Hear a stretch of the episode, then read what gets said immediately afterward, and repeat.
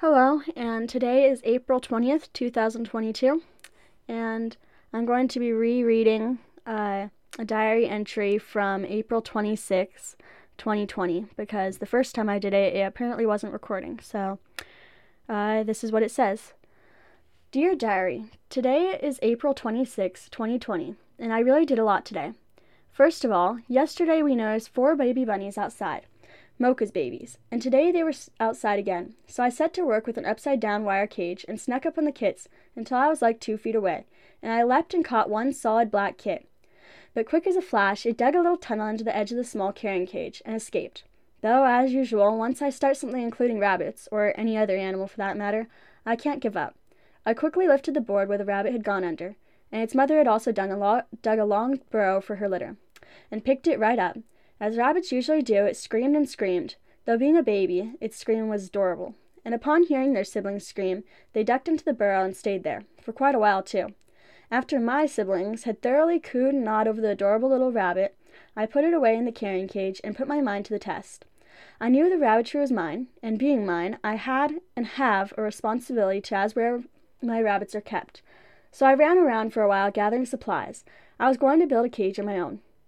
I gathered one staple gun, one wire cutter, one needle nose plier, a large pallet with board, one metal shingle, one small wood plat, six white cage wires, one old wire fence, four nails, and a hammer.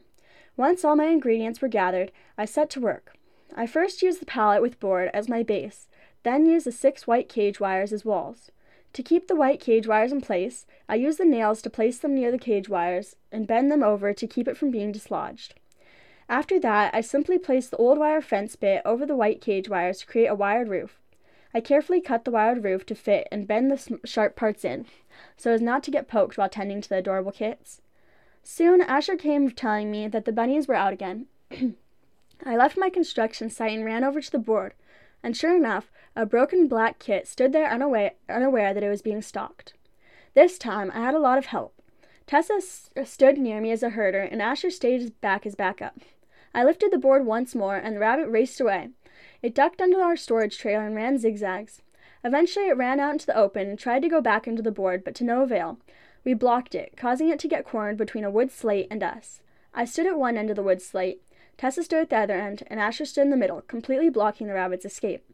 The poor, confused animal raced help- helplessly back, back and forth between the excited, panting children. Soon it ran into me, and then into Tessa, who scared the kid over to me where the black and white bunny was caught. Helpless once again, it screamed but stayed motionless, expecting any moment razor sharp teeth to end it all, even though I handled it very gently. After, once again, allowing my siblings to ooh and ah over the creature, I placed it in the cage with its sibling, and then I returned to my project. I used the staple gun to further secure the wire walls and roof, and finally I put the wood plat and metal shingle over the top to provide shelter and shade, and it was done. Now I took a break to eat. Hot oat waffles with fresh raspberries, extras butter, as usual, and maple syrup. After that, I gathered up my siblings to help with the cage's placement. We used a dolly to help move it from the build site to my rabbitry's location. Once placed, I collected a pellet feeder, water bottle, and a makeshift den, which was made out of a wire hoop with cardboard over it, and put them in the cage. Then I picked up the cute little babies and put them in the spacious cage together. Next, I went and hunted chickens to put in an enclosure, where they now belonged and I did this with my pack mate and hunter buddy, Tessa. After that, I bathed both of the new kits with peppermint to, ref- to remove fleas, and obviously they didn't die. And I dried them and held them and brushed them to perfection. I also health checked each one.